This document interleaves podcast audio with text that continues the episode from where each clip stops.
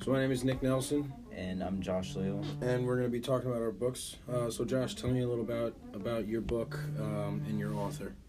All right, so my book is called The Productivity Project by Chris Bailey, and uh, basically it's, it's it follows this guy that um, studied business in, in college, but ever since he could remember, he's just been obsessed with productivity. So he goes through this project and uh, figures out how he can become the most productive. Um, so tell me uh, about your book, Nick. Yeah, so my book is called The Power of Habit by Charles Duhigg, um, and Charles kind of talks about uh, why habits exist and how they can be changed. Um, it learned we learn about how it's uh, very difficult for people to change their habits and why it's, how it's more of a psychological thing uh, at some point.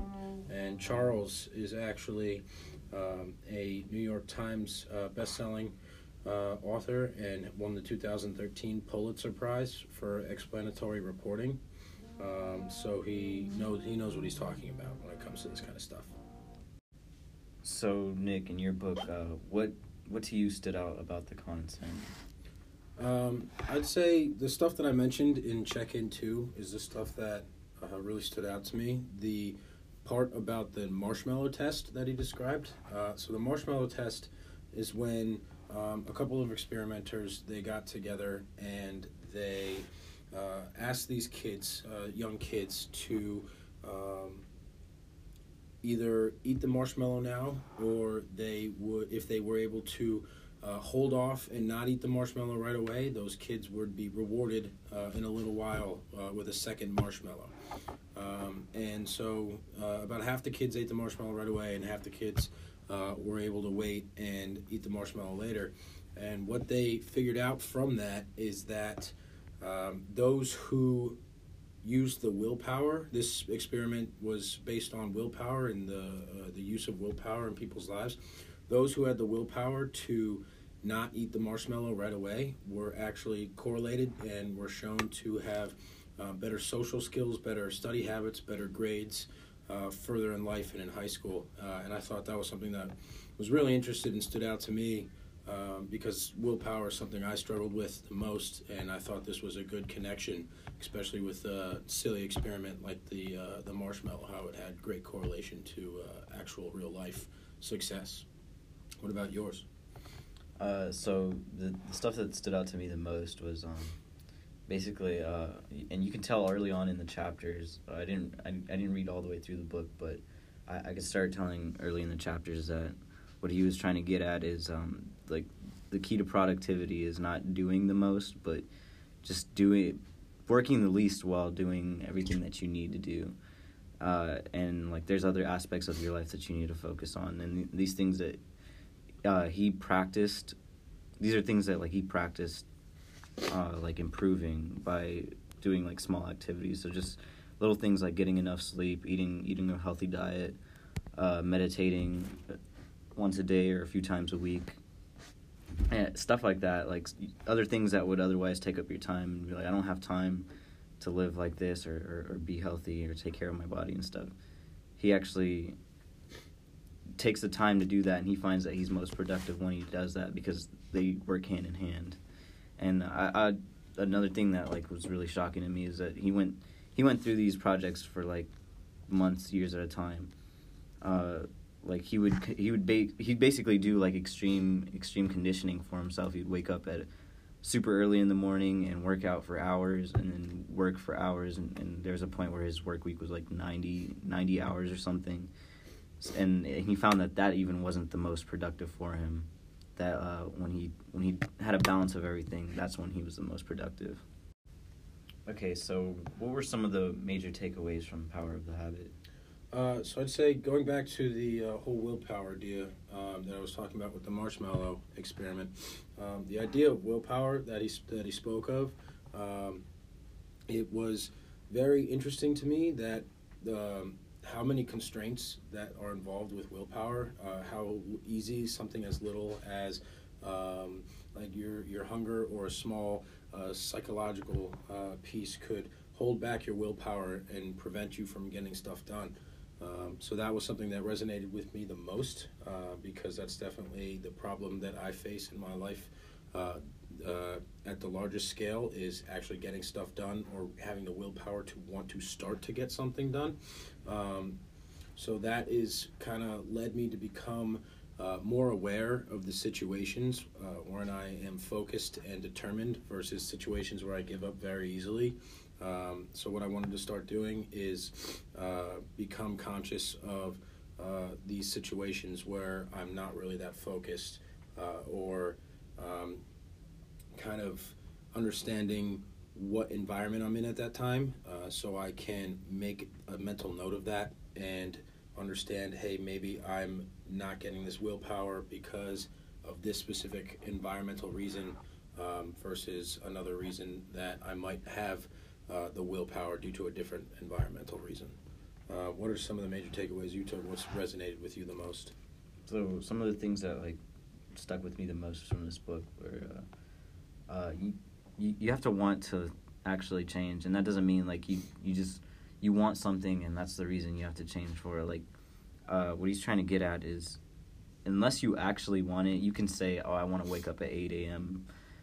five days a week," but like there's a difference between saying that you want that and actually wanting it. You have to dig down to the reasons why do you want to get up at 8 a.m. What what is it that you want to do with that extra time that you would have waking up earlier, getting more stuff done? Like what what exactly is it that you want to do, and what is that um like what are you working towards? And he he kind of explains this hierarchy of value of like wants and needs, and he kind of breaks down like he starts all the way at the top where what like what do you really want in life and it gets down all the way to like your daily tasks so you can you can follow your daily tasks all the way up to what you want in life. The reason you're doing your daily tasks is obviously to get some kind of goal done. And this goal might be a part of a larger goal and, and all these goals combined are like some is, is some overarching achievement that you want in life. And unless unless they all match up unless your everyday tasks and your goals they line up with what you actually want in life they're not you're not going to want to change for any reason. Okay so what changes is this book inspiring you to make So I kind of touched on it in the when you asked me the last question, but the biggest change that I've been starting to make is making note of um, whenever I'm studying, I make note of what environment I'm- in and what I'm working on and the level of willpower I'm experienced. Um, so, for example, um, the past few weeks I've studied in different places such as my bedroom, um, Thompson Library, the uh, SEL, um, various classrooms, dining hall, um, based on and uh, through for all my different classes. An example with this is um, so in my bedroom, I typically experienced uh, low willpower.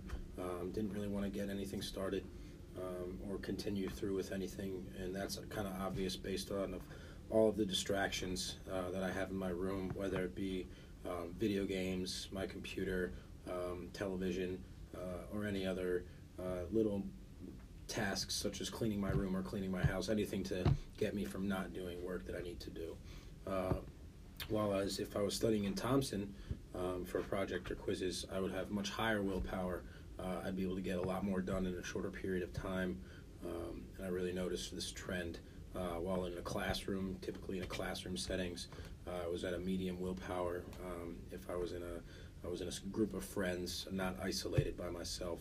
Uh, there are obviously some um, outliers to this trend. There were times where I had high motivation in my bedroom or low motivation um, in the library, uh, obviously based on uh, other factors such as how my day was going, how much I had studied previously. Uh, but for the most part, it was a pretty uh, upwards trend based on bedroom, classrooms in uh, the library, and low, medium, high willpower.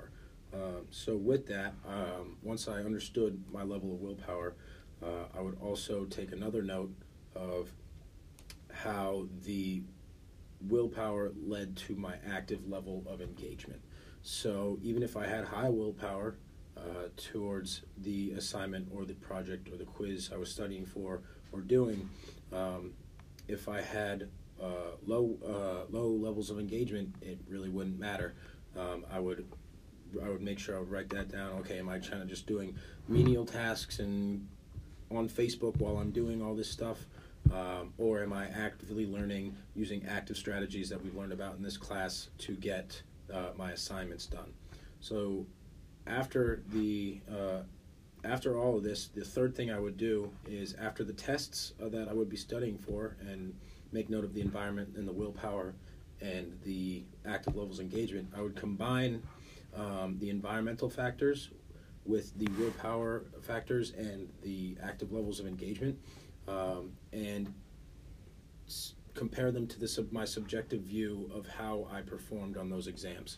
Um, so for those cases where I had um, an environment such as the library and where I had high willpower and at times where I was having high levels of engagement, uh, my subjective views of the test were that I performed very well um, and had an easy breeze throughout the exam.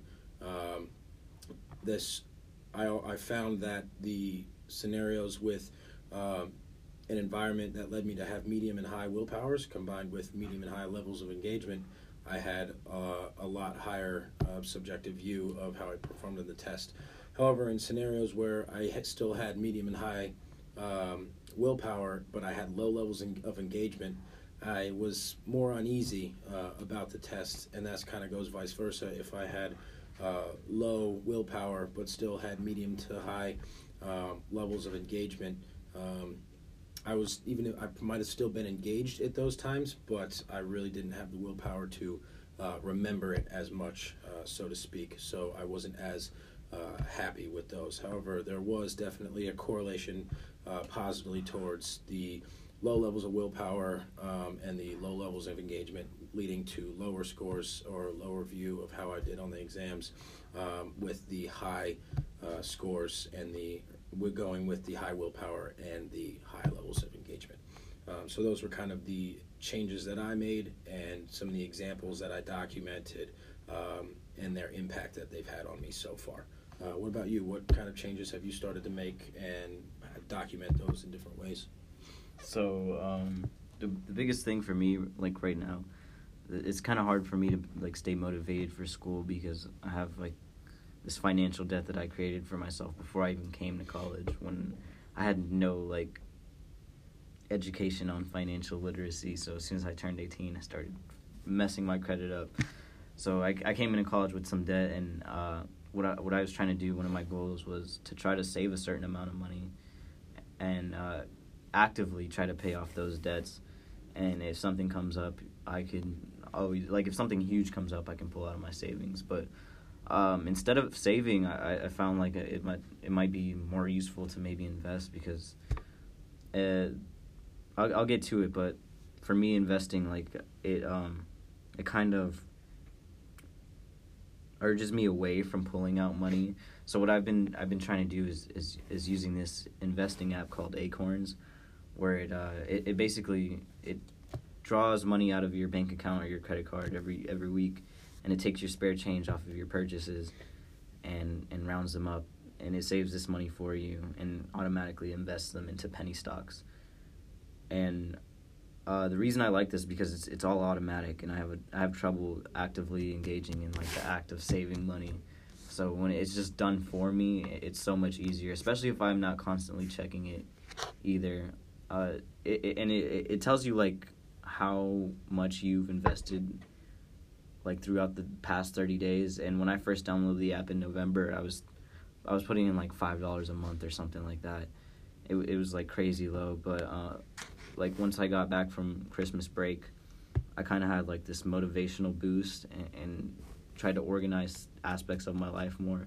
And i was I, I was committed to saving this money. So uh, you could see the difference of like before christmas break and after i started putting in not five dollars a month, but five dollars a week.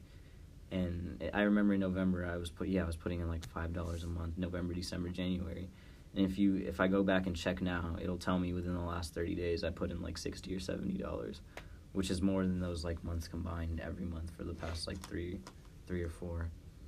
Um, another thing that I've been trying to keep track of is uh, like waking up on time I have a I have a problem with not not just waking up on time, but waking up at a decent hour to to get stuff done. And sometimes I just really oversleep. Sometimes I'll sleep for 10, 11 hours.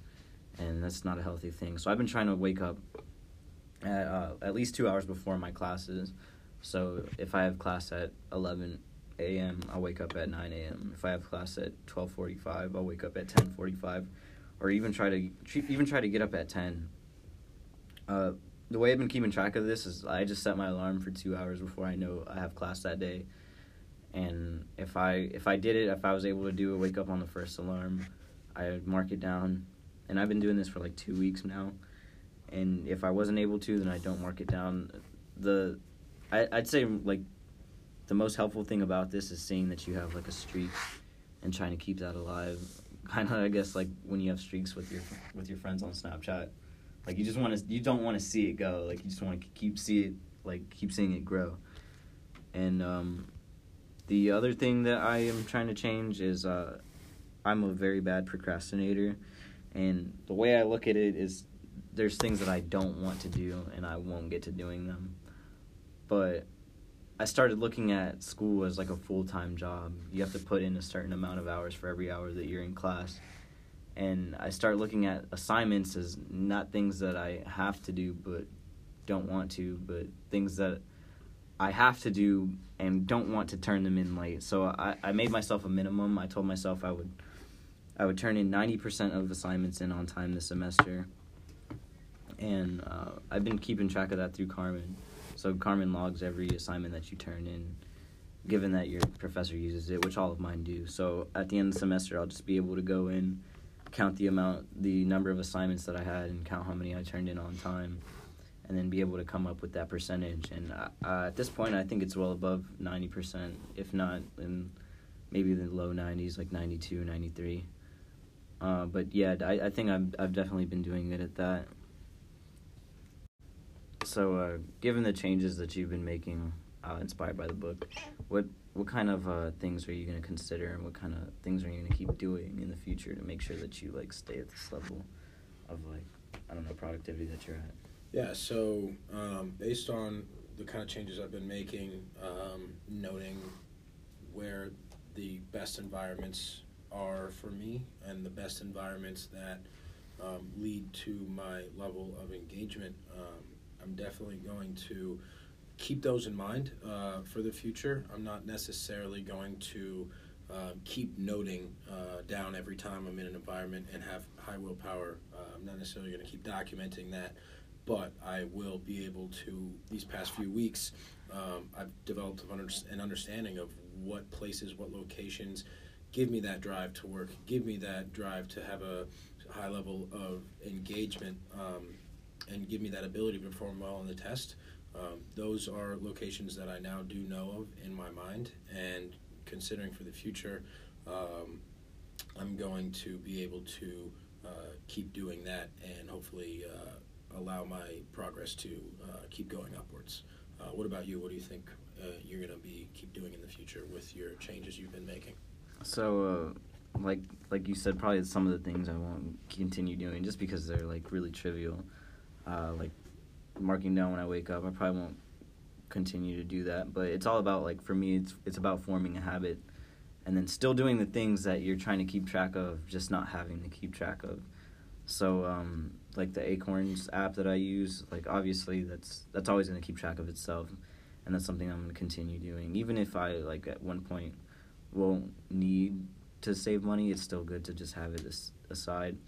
So I'll probably keep doing that. Um, an, another thing is like just turning in my assignments on time. I probably won't keep track of it just because it's something obviously that you have to do. Like obviously the goal should be to get 100% of assignments in on time, but uh, for me this semester I just feel like that wasn't realistic or, or that probably won't be realistic going into any other semesters. Like things happen obviously, but uh, just at least like that 90% minimum.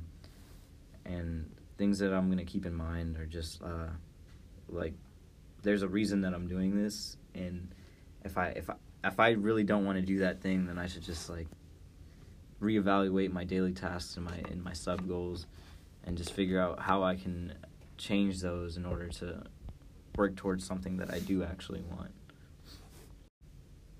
All right, so uh, would you recommend your book uh, Power of a Habit to anyone and why why or why not? Yeah, I would definitely highly recommend this book um, to most students on campus, not only those who are taking this class. Um, I'd say that this book really um, led to me having a different perspective on habits. Um, someone, uh, I read an article, someone said it very good. Um, the Power of Habit contains a very good argument that the key to exercising regularly, losing weight, um, raising children, becoming more productive, um, is understanding how habits work. Um, not necessarily, you can't just go out there and just change a habit. You can't say, hey, I'm going to uh, work out every day. Um, and even if you're starting from scratch, that's not really how that happens. Um, the best piece of advice from the book was that if you understand psychologically why you do the habit that you currently do, um, you'll understand the key parts that you have to change um, rather than trying to change the whole thing and rebuild it from scratch. It's usually um, just one piece of the behavior that you current have currently have that you need to work on changing, um, and psychologically that will be able to allow you to change your habits for the better for the future. Um, and I'd say that's the best piece of advice that I got from the book, um, and why I want to highly recommend it to any student to, to read at any point, any any adult even anybody. It's a it's a very good book for them. What is uh, what, what what would you recommend for for students? Uh, so yeah, I, I would definitely recommend my book. Um, I think everyone come like goes into these books thinking that there's gonna they're gonna give you some kind of cookie cutter approach to just being a good student, but I think what they're trying to the point that at least this author is trying to get across is that you have to be productive for for you. So he would sometimes even uh, in the book he explained sometimes he would go to work for several hours and he would get a lot done but when he looked back on his work it was it was not what he expected from himself it was subpar to him and when he did he found that when he did other things and, and he, he did these good practices that were good to him that his work would come out a lot better and he might not have gotten as much done but the quality of his work was better. So it all just depends like what what's good enough for you and what what do you consider productive? And what things can you do in order to help that process that transition of becoming more productive? Uh, even if it's not exactly what uh, chris bailey says in his book that worked for him there's a lot of good tips in the book things like meditating like uh, one thing i definitely want to do is start meditating just because it allows you to focus on the task at hand if if anyone's ever tried to just sit down and count their breaths and not focus on anything else, it's actually extremely hard. But once you can, once you can master that, that like, uh, it helps a lot with your focus. So that's something I'm probably gonna start doing. And there's a lot of other tips and stuff. Even if you don't agree with all of them, there's certainly something that you can take away from this book. Some some kind of piece of advice, or some kind of like overarching idea that you can get from this book, and apply that to your life.